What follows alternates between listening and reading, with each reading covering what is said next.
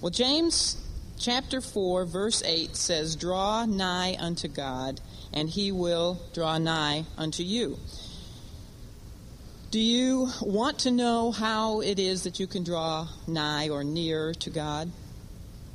I think you do, or you wouldn't be here this morning. Of course, the way we draw nearer to God is through His Word, through the Scripture.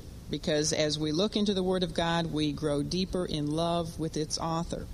And I trust that you realize by this time in our study of the book of Revelation that we are not here just merely to highlight the main events of the book and to get a general idea what it's all about. We are here to draw nearer to God. And the way we do that is by carefully examining everything that He has for us.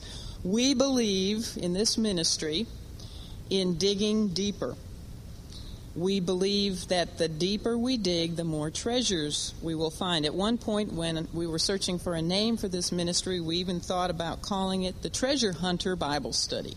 We came up with the living word instead, but the, I think that's an appropriate name too because we are treasure hunters. The more we dig in the Word of God, the more treasures we're going to find. And some of those treasures will we'll discover, we'll uncover this morning as we progress through those first five verses. Now, um, we have finished, finally, we have finished with the first three lessons on introducing and interpreting the book of Revelation. And this morning, as I said, we're finally going to get into the scripture itself as we look at the prologue to the book of Revelation.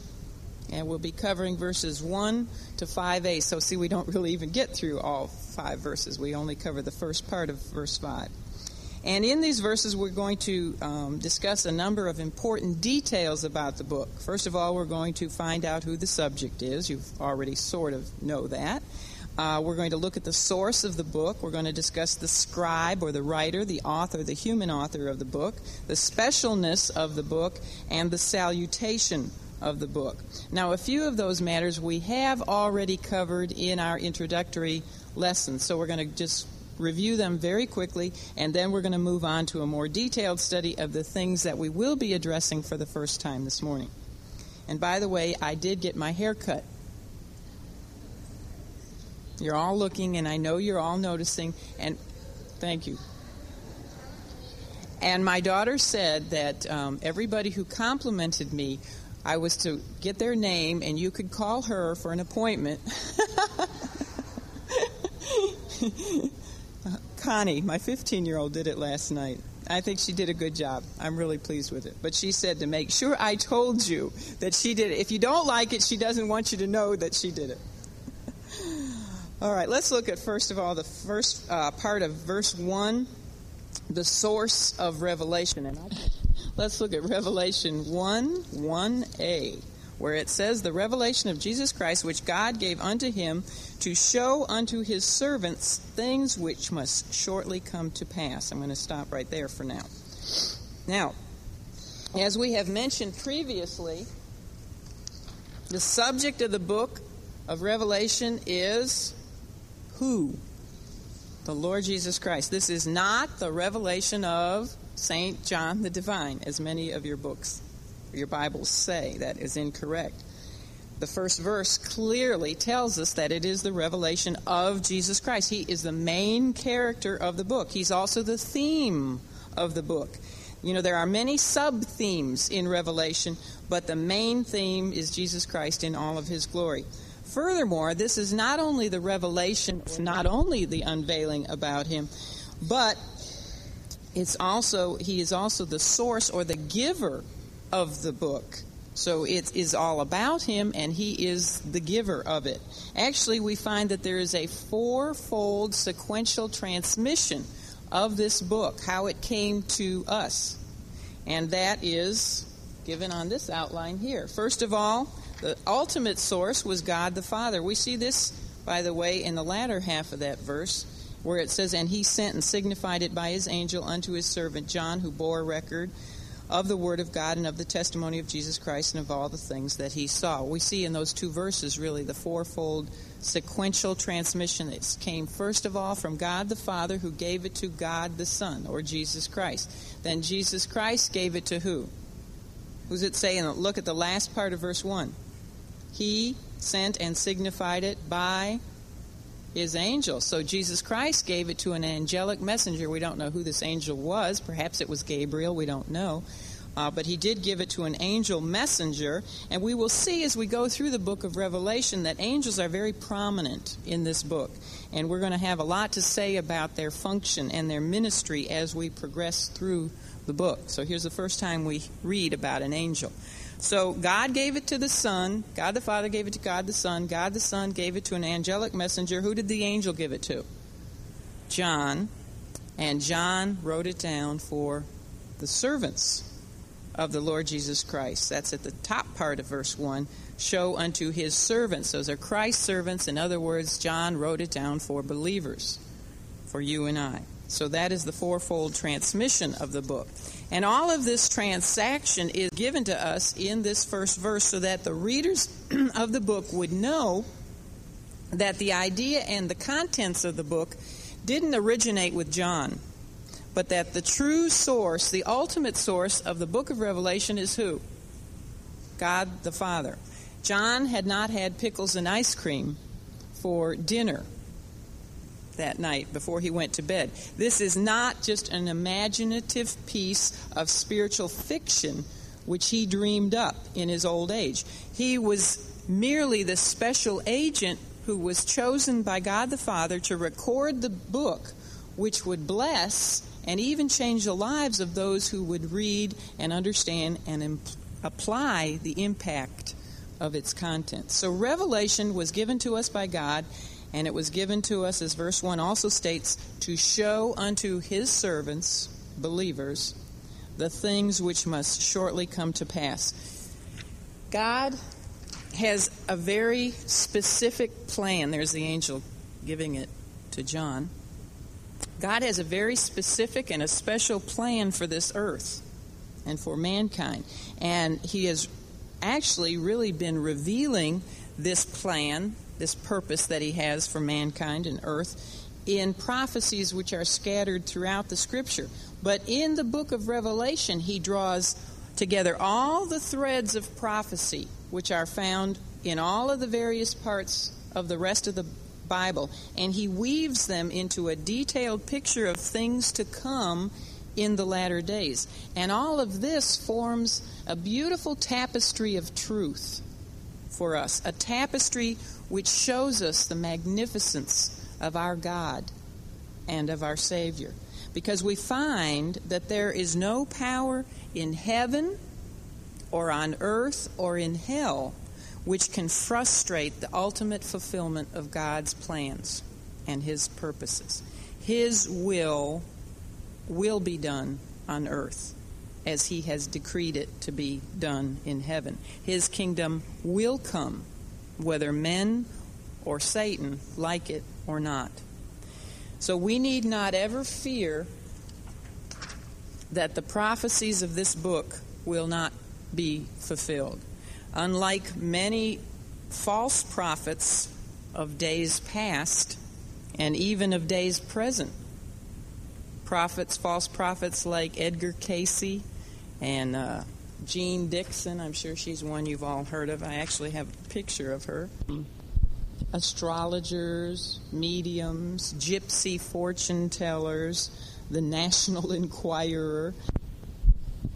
Anyway, all these false prophets, we don't need to fear that the book of Revelation won't be fulfilled, like many of their false prophecies have not come to pass. Because Second Peter chapter 1, verses 19 to 21 tells us that we have a more sure word of prophecy, whereunto ye do well that ye take heed. We need to take heed of this sure word of prophecy.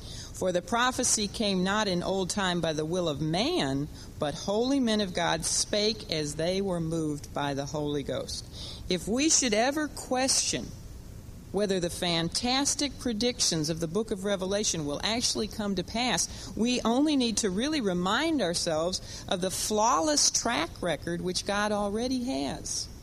There have been hundreds of biblical prophecies literally and meticulously fulfilled in the past, many of which like the book of Revelation, were long range prophecies um, concerning the distant future. And these predictions were they went far beyond the ability of either men or angels to predict you know either by way of guessing or by analytical reasoning. And all of these past prophecies were fulfilled. They were fulfilled even if they were long range they were fulfilled right to the detail. Now because the bible is unique in that it not only contains prophecies you know in a lot of the other holy books of other religions, quote unquote holy books, don't even dare to have any prophecies in them because they know that if they mess up, they will prove that they aren't really holy. So the Bible is not only unique in that it does contain prophecies, but it is unique in that it also has a 100% accuracy rate. And for that reason, it is a, an extremely important book for every Christian to study and to master. And we do not need to, to wonder if the things in it will be fulfilled. They will be. God has shown us over and over again that what He says will come to pass. It's a book about real history, history future. It's a book about real people, some of whom I believe are even alive today. And it was written ahead of time by the one, you know, who stands and lives outside of time. He is the eternal one. Since every single person who has ever lived, or every single, single person who ever will live, is to be a participant in at least some of the events that we find described for us in this book. Here's one example the Great White Throne Judgment, um, or perhaps the married you'd rather go to the marriage supper of the lamb wouldn't you than to the great white throne judgment? I surely would. But everybody who's ever lived or whoever will live is going to be at some of these events. Either the great white throne the marriage supper of the lamb the lake of fire the new heaven the new, new earth the millennial kingdom. Since everyone will be at one of these at least if not more than one it is vital that we understand these events and that we prepare for them, or in some cases, that we prepare to avoid them. And if you already have made sure that you are going to avoid some of these events, you need to learn the book of Revelation so that you know how to warn your friends so that they can also avoid some of these and make sure that they can participate in the good ones the new heaven and the new earth, the millennial kingdom, the marriage supper of the Lamb. Those are things you do want to participate in. All right, let's look at the second part of our outline, the scribe of Revelation. And for that, we'll look again at the second half of verse 1 and go and read verse 2.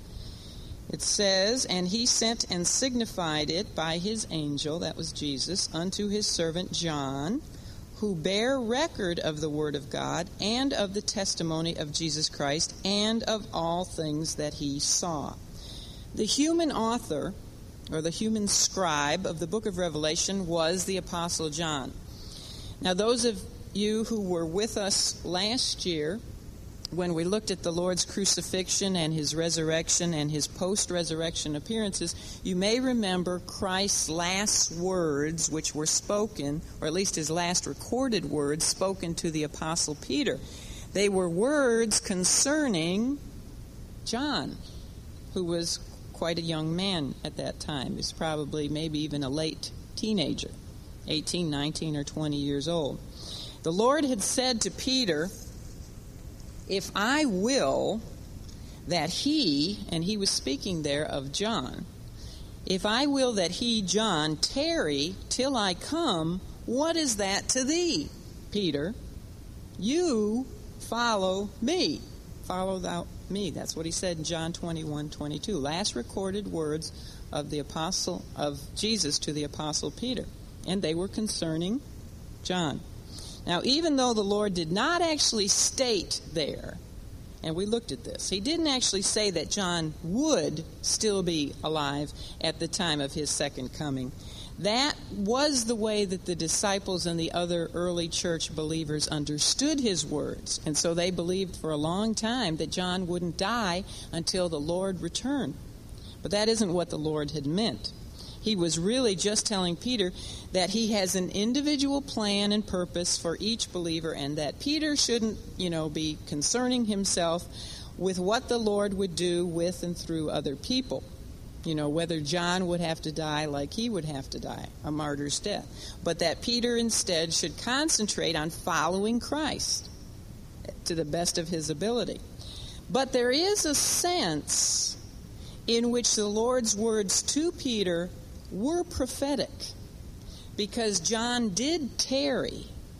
You know, he did live long enough to see the resurrected Savior's return.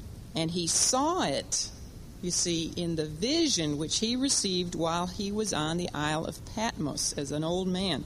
In fact, he described the wonderful scene of the Lord's actual second coming in Revelation chapter 19. So you see, he was alive and he did see it. He was a first hand eyewitness, even though it was through a vision, which we don't exactly understand how that worked. He, um, he did actually see the Lord's return at the sec- second coming. And according to all the available extra biblical records and traditions which we have at our disposal, John did outlive every one of the other 11 disciples.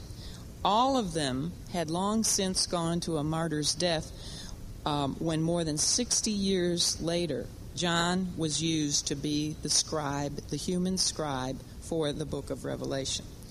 And then here, according to verse 2, we see that revelation was not only given to John by Christ through an angelic messenger, but that John bore witness of the book of Revelation. Now, I do need to tell you that liberals will try to tell people, and do try to tell people, that John was not really the author of this book, not John the Apostle anyway. They say it was some other John. You know, they try to discredit the book of Revelation, so they say it wasn't apostolic, it was some other John. So they will, you may hear that as you go about your ways or pick up books on Revelation. However, verse 2 clearly states that the John who wrote this book, we do know it was a man named John, because he says there, John, in verse 4, and also I think it's again over in verse, yeah, 9 where he says, I, John. So we know the author was definitely a John. But verse 2 tells us that the John who wrote this book was the very one who bore record of the Word of God and of the testimony of Jesus Christ. And that is clearly terminology which identifies him with the author of John's Gospel. What did he do in John's Gospel? He bore witness of the Word of God even started out by saying, In the beginning was the Word, and the Word was with God, and the Word was God. And he also gave testimony, firsthand eyewitness testimony of Jesus Christ. But it's, it's not only did he do that in the gospel, but it's terminology which is used repeatedly in John's gospel and also in 1st, 2nd, 3rd John, you know, the epistles, the little small epistles of John that we also know for sure were written by the Apostle John. The phrase bear record, which can also mean bear witness or bear testimony, is very characteristic of the Apostle John because it is a phrase which occurs, as you can see up here, 44 times in his writings. It appears 44 times in John's Gospel and in 1st, 2nd, and 3rd John. But in all of the rest of the New Testament, that little phrase only appears 25 times. You see, he was not only emphasizing the fact that he was bearing witness of the very Word of God, verifying to us that revelation was inspired by God Himself, but he was also bearing record, he goes on to say, of the testimony of Jesus Christ, verifying that revelation also came, the book of Revelation also came from Jesus Christ. And it is a testimony of his person. And the word testimony, which he uses there in the second verse, is also very characteristic of the Apostle John because he used that word 30 times in John's Gospel and 1st, 2nd, and 3rd John whereas it only appears seven times in all of the rest of the New Testament. So I do believe that this book, the book of Revelation, was truly written by the Apostle John.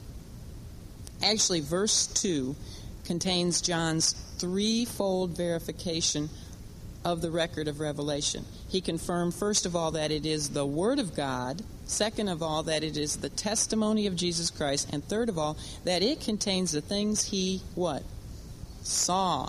John verified to us that he was actually permitted to see the great future events in heaven and on earth, which are recorded for us in this book. He saw them through the special ministry of the angelic messenger, who, it says, signified these things to him. And that verse is significant because it emphasizes to us the important fact that Revelation is actually an eyewitness account of real events and real people. How it actually worked, we don't have an idea. it's never happened to me. Has it ever happened to you? Where you were able to see and hear things in the far distant future? I would worry about myself if I had had that. But somehow or another, John was miraculously translated in time and in space by way of a vision which was given to him by the all powerful creator of time and space. I mean, God can do whatever he wants to do. And John was able to actually see and hear all these momentous events of the future, which he wrote down for us in this book. Now, it's interesting to realize that over and over again, and you'll see this as you do your homework, over and over again, John made the claim that his eyes had actually seen and his ears had actually heard the things that he was recording in the book of Revelation. And these claims are even stressed, it would seem, by the fact that they appear in multiplicities of the number seven. He made the claim, I heard a total of 28 times, which is four sevenths. And he made the statement, I saw, or I looked, or I beheld, all coming from the same Greek word, a total of 49 times, which is how many sevens? Very good. seven sevens. Of course, I no, I don't have it written up there. Now we find again, we find this phrase, I saw, or I looked, or I beheld. We find this more in the book of Revelation than we find in any other New Testament book. So it seems very reasonable to conclude that John wanted us to know without a shadow of a doubt that he was not writing down his own words from his own imagination that he had not had something strange to eat before he went to bed. He wanted us to know for sure that he was recording precisely what he had both seen and heard. So, no matter what somebody's view of the book of Revelation might be, he or she cannot avoid the fact or the claim that the book makes for itself. Some might choose to reject this book, and others might choose to refuse to believe it some might choose to consider it, you know, total foolishness or mythological nonsense. But they must do so in the face of the fact that the book itself claims to be the very Word of God and the very testimony of the Lord Jesus Christ. Okay, moving right along, let's look at verse 3. This is the specialness of Revelation. We've looked at the, um, the source. Let me show you the outline again covered the source and the scribe. Let's move on to the specialness of the book. And this is something we've already looked at before, but we'll just go through it real quickly again. It says in verse 3 Blessed is he that readeth, and they that hear the words of this prophecy, and keep those things which are written therein, for the time is at hand. Now, we've already mentioned the fact that there is a very special blessing which is offered to those who read, hear, and keep the words of this book. This is the only one of the 66 books in the Bible which offers this special blessing. I know that wore off. Some of these transparencies are impossible to write on. I don't know why, but that was one of those. It's the only book that offers this special blessing. And that fact alone makes Revelation unique. And it is interesting to me from the futuristic view of interpreting the scripture, which we talked a lot about last week. If you weren't here, you need to always get a cassette tape of any lesson that you might have missed because in Revelation you need to keep with the flow of things. I told you we will be using the futuristic view of interpretation. It's very interesting from this view that the emphasis of this blessing is on the words of Revelation. You notice that there in verse 3? That hear the words of this prophecy. This, to me, really refutes those interpretations that we looked at two weeks ago, which see very little significance in the words. But instead, you know, they just emphasize the overall theme of the book. You know, that it's a big conflict between good and evil, and good wins in the end. Or for those interpretations which, which tend to spiritualize away many of the actual words of this book. You see, to God, each word is significant, each word is important. And that's why I think he stresses that here in this blessing, that hear the words of this prophecy. Now, in looking at the blessing carefully, we find that it is also threefold. There's a lot of threefold things in the prologue. First of all, it says, Blessed is he. Now you notice that's singular. The pronoun he is singular. Blessed is he that readeth. And then, secondly, blessed are they, plural, that hear the words of this prophecy. And the third part of this blessing is, Blessed are they, the they is implied, who keep those things which are written therein.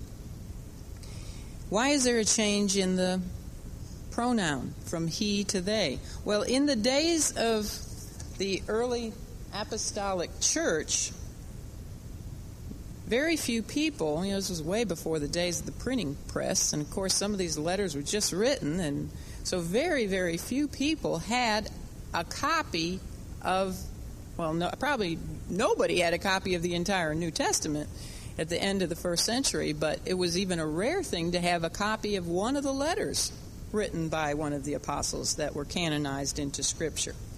So there would, if they did have a copy, for example, of Revelation, letter from John to the seven churches, there would be one who would stand in front of the assembly and would read it to the people. So that's why it says, "Blessed is he that readeth." And then, of course, the blessing was also invoked upon those who would hear the words as they were read. However, for both the reader and the hearer, the important thing was that they keep, and the Greek word for keep means to observe or to pay attention to what was being read and what they were hearing. In other words, what was written. That was the important part, was that they apply it, that they pay attention to it, that they observe it.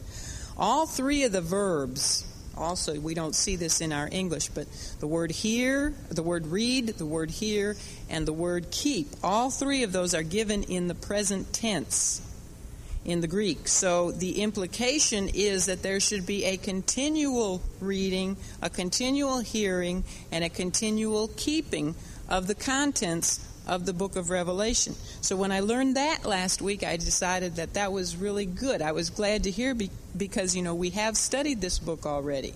And some people say, well, why should we study something that we've already studied in this ministry? Some of you in this church have just gotten through studying the book of Revelation. So you say, well, why should we do it again? Well, actually, here in the Bible, it says that we should be continually reading it, hearing it, and keeping it. It should be something that we're always you know, like they say you should be in the Psalms all the time. Well, you should always be in Revelation and always be remembering the things that are going to be happening, probably very soon on this planet. Because knowing these things, I think, helps us to keep our lives purified. And also, continually being in the book of Revelation means that you're going to continually be, be blessed by the Lord because it's the only book that promises that special blessing. Now, it is the first of seven blessings. Wouldn't you know there'd be seven? Seven beatitudes or seven blessings in the book of Revelation. This is the very first one, so if you want to write your Bible, you can put one outside of that. Verse 3 of chapter 1. And this special blessing for the reader, the hearer, and the keeper of the book almost seems to anticipate the fact that there would be so many who would neglect it and who would ignore it or w- who would attempt to explain it away. And as I mentioned in an earlier study, it is very interesting, I believe, that the single book in the Bible which promises this special blessing is the one book that is most neglected. So don't you think the Lord knew that, anticipated that, and that's why He gave this blessing for those who are willing to read it, study it. And so expect a blessing this year. If you'll stick it out, you will receive a blessing. As we said before, that's God's promise, not my promise. Okay, moving along, we'll go to the salutation of Revelation, and that's found in verses 4 and then the first part of verse 5. It says, John, to the seven churches which are in Asia, grace be unto you and peace from him which is, and which was, and which is to come, and from the seven spirits which are before his throne, and from Jesus Christ, who is the faithful witness and the first begotten of the dead, and the prince of the kings of the earth. This is all we're going to cover this morning. In John's salutation here, or in his greeting, we could call it, we find really the first of many sevens. This is the first time the word seven is written. We've already talked about a lot of sevens, but this is the first time we find the word seven recorded for us. First of many that we're going to come across as we study this book. And it is the apostles' greeting to the seven what? Churches located, it tells us there, in Asia. Now, the word Asia here refers to the Roman province of Asia rather than what you might be thinking of today as Asia. Not, it is not referring to the continent of Asia, you know, which includes China. It's, it's not the continent. The seven churches, which are specifically mentioned for us, if you'll look over at verse 11, you'll see the names of those seven churches. They were located, as you can see on this map, in the western half of what we call Asia Minor. And today, I think I have a modern day picture. Yeah. Here's, here's the seven churches right there Pergamum, Thyatira, Smyrna, Ephesus, Sardis, Philadelphia, and Laodicea. Those seven are located in this uh, western half of Asia Minor. And today, that is known as what country? Who knows? Turkey, right? There it is. Turkey. Now, we might ask why was John only inspired to address the book of Revelation to these seven churches? I mean, we know that there were more than just seven local churches in Asia Minor at the time Revelation was written. There was, for example, the church of Colossae. And there were other churches there as well. So, why were other churches not included in this book, the book of Revelation. It was only specifically addressed to seven. Well, as we've already discussed, we discussed this last week, the number seven is very significant in the book of Revelation and actually throughout the whole scripture. Um, it is the biblical number which symbolizes what? Completion and perfection. God always completes his work, if you think about it. It's really fantastic, but he does. He always completes his work, whatever that work might be, in groups of sevens. For example, why are there seven days in a week? Well, because that's how long it took him to complete and rest from his work of creation. And his program for Israel, which is laid out for us in Daniel chapter 9 is for a period of 70 weeks of seven years. And there is now, of course, a temporary pause in that program. But when that last seven year period of those 70 weeks, which is the period of tribulation, the tribulation, when that last seven year period is over, then God's plan and program for Israel will be complete. Did you know that there are seven colors in a complete and perfect color spectrum? Did you know that there are seven musical notes in a complete and perfect musical scale? Did you know that Jericho's wall fell and the job was complete when seven priests with seven trumpets And all of the people marched around the city on the seventh day a total of seven times. Did you know that there are exactly seven feasts of Israel, which were established by God to complete and perfect his prophetic calendar? A lot of significance in the Jewish calendar of feasts. That'd be a wonderful study one day. Did you know that Christ spoke from the cross a total of seven times before he completed his perfect work of redemption? So, seven churches were chosen to be the addressees of this final book of Scripture because those seven symbolically represent all churches everywhere throughout the church age. Christ, through John, wrote specifically to seven literal churches in what we now know as Turkey, but in actuality, you see, he was speaking to all. The information that he wrote them is intended for the complete church. So that is why there were only seven. But that doesn't mean it's not for us. If you're a member of his church, this book is for you. Okay, um, by the way, under this section, I forgot to show you that. We're looking now at the salutation. Under this section, we're going to look at three parts to the seven churches we just covered. Now we're going to look at um, from the triune Godhead, and then lastly, we'll look at the twofold blessing. The book of Revelation wastes no time at all in ushering us right into the very presence of the triune Godhead, with particular emphasis upon which member of the Trinity do you think? Christ, the Lord Jesus Christ. And the reason for this is that everything that will happen in the 22 chapters of this book will be viewed in relationship to Him, to the Lord Jesus Christ, because God has no plan and God has no purpose for this planet and for people apart from His Son.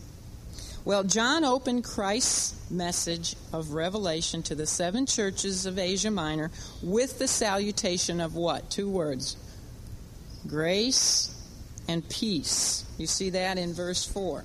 Grace and peace. And that is a very common salutation, which we find in, I think, almost every one of the epistles of the New Testament, the epistles of Paul. And speaking of Paul, this is one of those treasures I was telling you about earlier. Did you realize that the Apostle Paul was also inspired by the Holy Spirit to write to just seven churches? Had you ever thought about that before? Well, he was. He wrote to the Church of Rome, that's our book of Romans. He wrote to the Church of Corinth, that's where my ancestors come from, those carnal Corinthians. That's the first and second letters that we have to Corinth. Then he wrote to the church of Galatia. He wrote to the church of Ephesus. That is the one church that got letters from both Paul and John, Ephesus.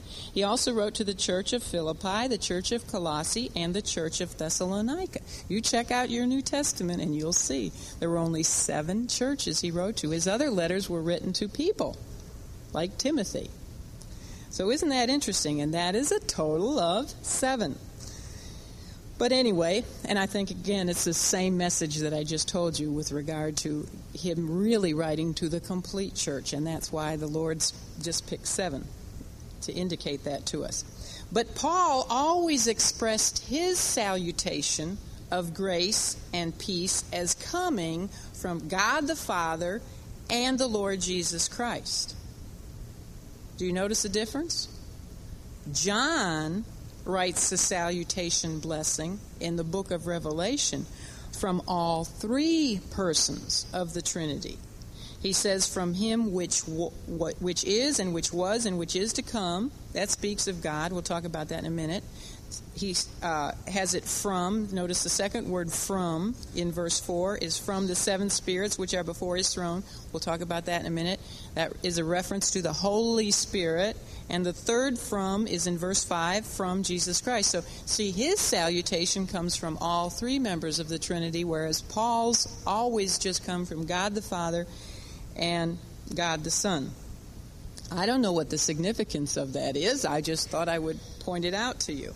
Anyway, the first one that John says the salutation blessing comes from is described as Him which is, and which was, and which is to come. And that speaks of God the Father in His eternality.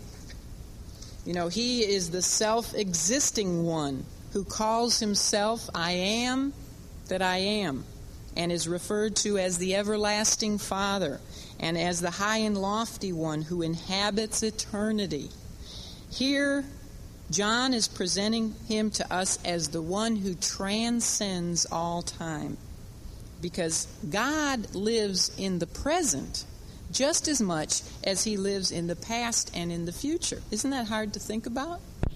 God lives outside of time. He cuts across all of the ages of time. And you know what's exciting to think about? One day you and I will live outside the age of time, too. I'm looking forward to that. Then it won't matter how I cut my hair because I'll always look young. and then the greeting is also from the seven churches which are before his throne. In light of the placement of this unique name for the Holy Spirit, and this is a unique name. We'll talk about this. The seven churches, the seven spirits which are before His throne. In light of the fact that this name is placed between the names for God the Father and God the Son, it has to be a reference to the Holy Spirit. Now, there have been some Bible teachers and expositors who have disagreed about this, that this is a reference to the Holy Spirit. And they think that instead it is a reference to seven great angelic spirits who stand, you know, day and night throughout all of eternity before the throne of God. However, don't you think that it would be very strange for John to have been inspired to include created angelic beings in the midst of speaking about two persons of the Trinity? I think that would be a little bit strange, like putting created beings on an equal level with two members of the triune Godhead also, the blessing of grace and the blessing of peace is not mediated to men through angels. Grace and peace come through God the Father, God the Son, and God the Holy Spirit. So to me, it appears far more reasonable to say that this is a reference to the Holy Spirit here. But why is the singular Holy Spirit referred to as the seven spirits? I mean, that is unusual, isn't it? And it's unique. It's the only place in the Bible where he is referred to in that way. Well, although we cannot know for certain, this is one of those times I cannot be dogmatic because I really don't know. It could very well be that this speaks of the sevenfold ministry and the sevenfold character of the Holy Spirit, which is given to us in Isaiah 11:2. If you want to flip over to Isaiah and keep your finger in Revelation.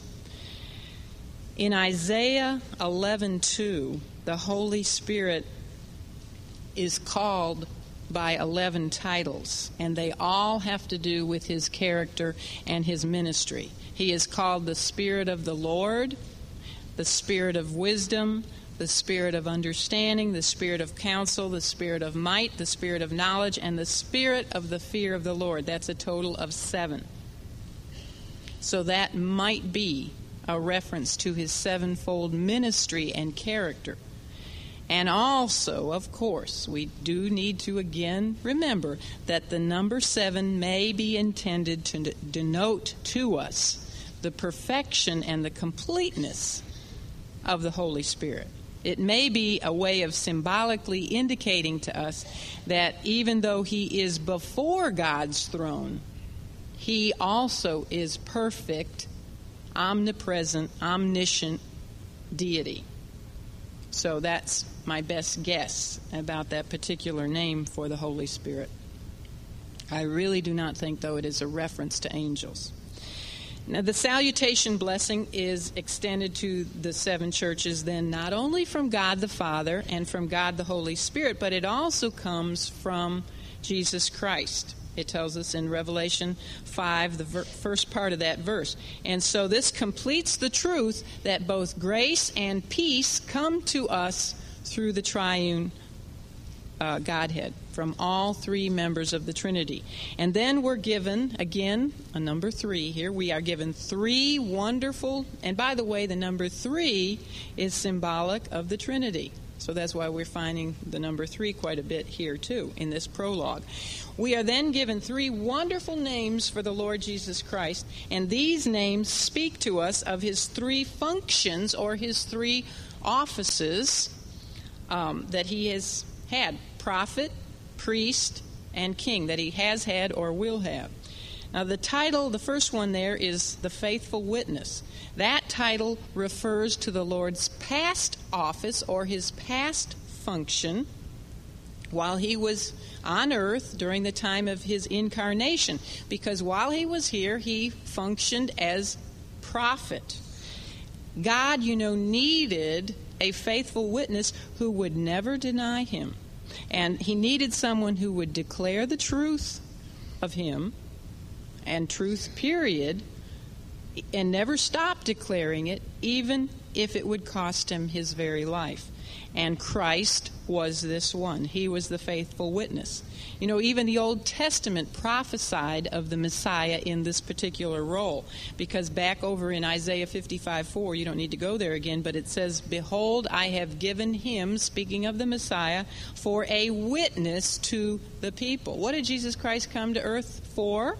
Besides dying for our sins, he came to witness to us of his Father, to show us what his Father is like, and to reveal his truth about salvation. Also, Psalm 89 speaks of Christ as God's faithful witness. And the Lord Jesus himself claimed that he came into this world in order to bear witness of the truth. Do you remember when he was standing before Pontius Pilate and Pontius Pilate asked him, Art thou a king then? And the Lord's response was, Thou sayest that I am a king. In other words, you said it, buddy. I sure am. To this end was I born, and for this cause came I into the world, that I should bear witness unto the truth. And then he said, Everyone that is of the truth heareth my voice.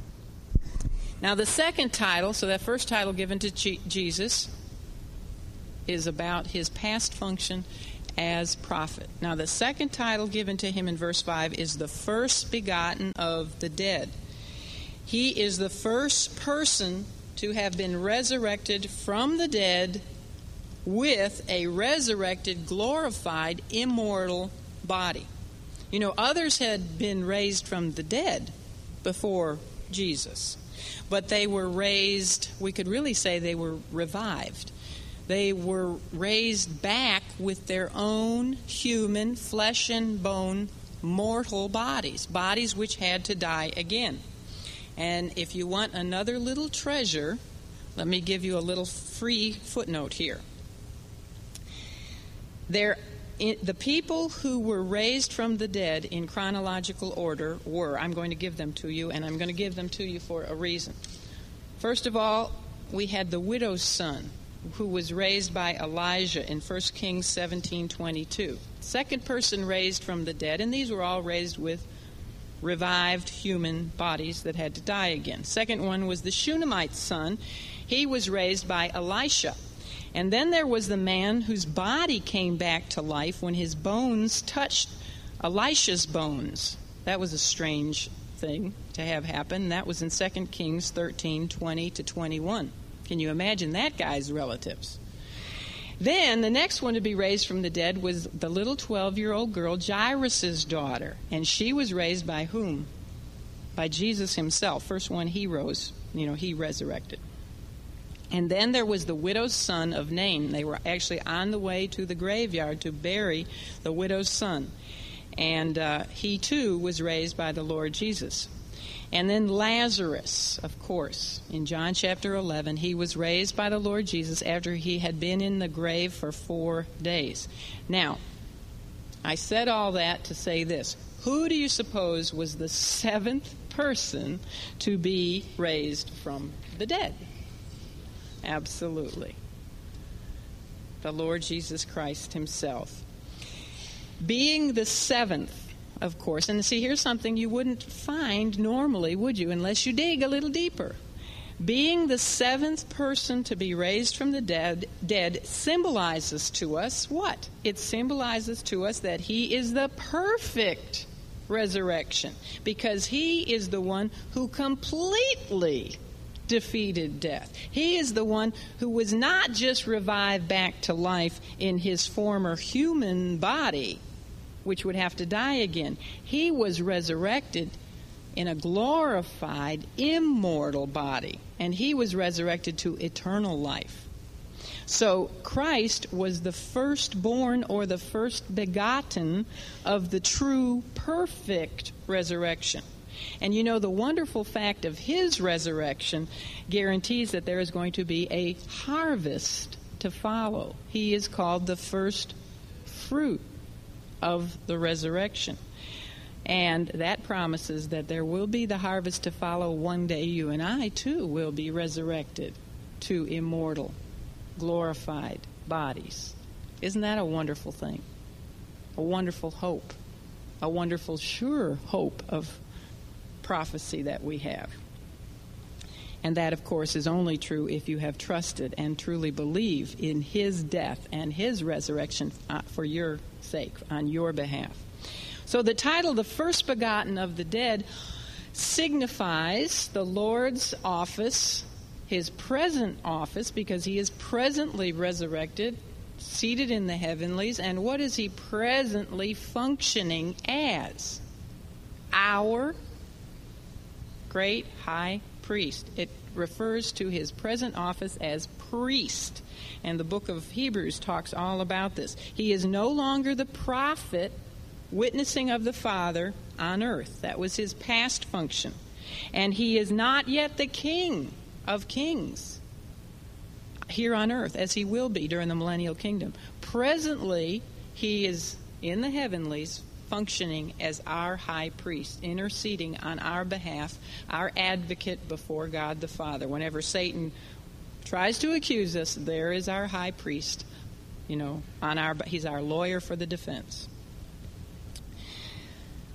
Okay, then the third title, which is given to us in Revelation um, 1 5, is that he is the prince of the kings of the earth. And that, of course, as we just mentioned, is a reference to his yet future office or function as king. And actually, the book of Revelation is all about how he will come again to occupy his position as rightful king over this earth.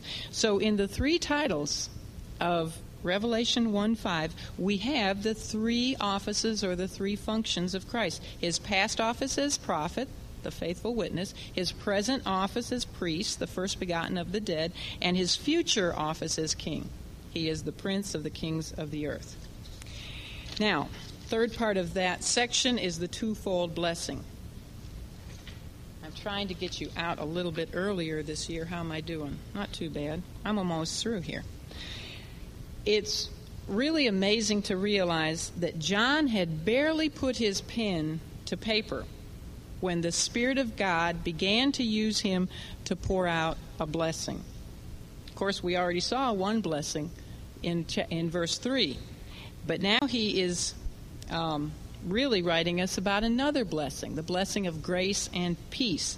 You know, John was about to record the contents of a book which deals very, very, very heavily with the subject of judgment and destruction and awful bad things. And yet, how did God begin this book? With grace, exactly. The full fury of God's divine wrath, which He has been holding back from flooding this world ever since it crucified his son, is going to come one day soon, I believe, bursting forth upon this entire globe. And yet he began the book which tells about all of this wrath by once again reminding man that they can have what they do not deserve, and that is his grace. We are saved by what? By grace, because it is His grace which gives us the faith to even believe in the first place. It is His grace which loved, loved us in spite of our sinfulness and in spite of our enmity with Him and our separation from Him. And it is His grace which, of course, sent His Son to die in our place. And it is His grace which sends His Holy Spirit to woo us to Himself through His Word. And of course, it is His grace which even allows us the privilege to have His Word. Because without the Bible, you know, we wouldn't even have a clue who God is or how we might be saved. We wouldn't know who Christ is. We wouldn't know that He died for us. So it is totally by God's grace that we have eternal life. And also, it's totally by His grace that we are even able to live the Christian faith after we become a Christian because it is His grace which, which gives us the wisdom and the strength that we need for daily living.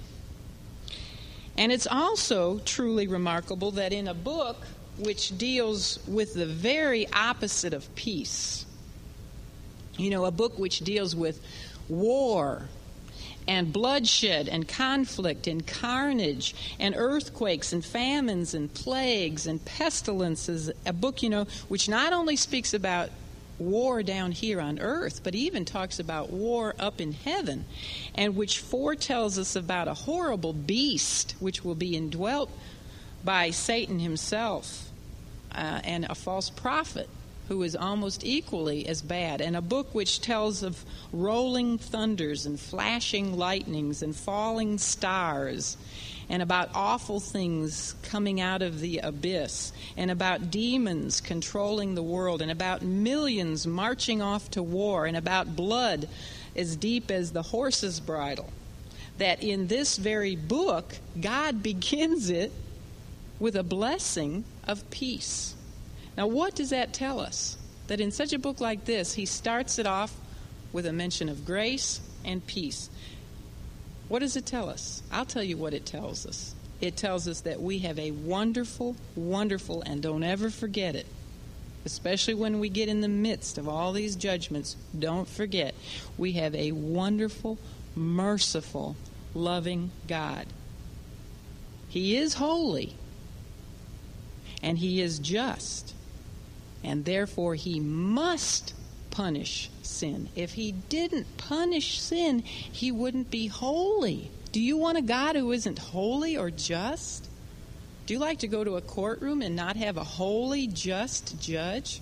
No. So he must punish sin. And he must punish rebellious man. And he must punish Satan. But that is not his top wish. That is not his first desire. He would much, much, much rather give grace and peace. You know, it is not his will that any man should perish, but that all would come to repentance. 2 Peter 3 9.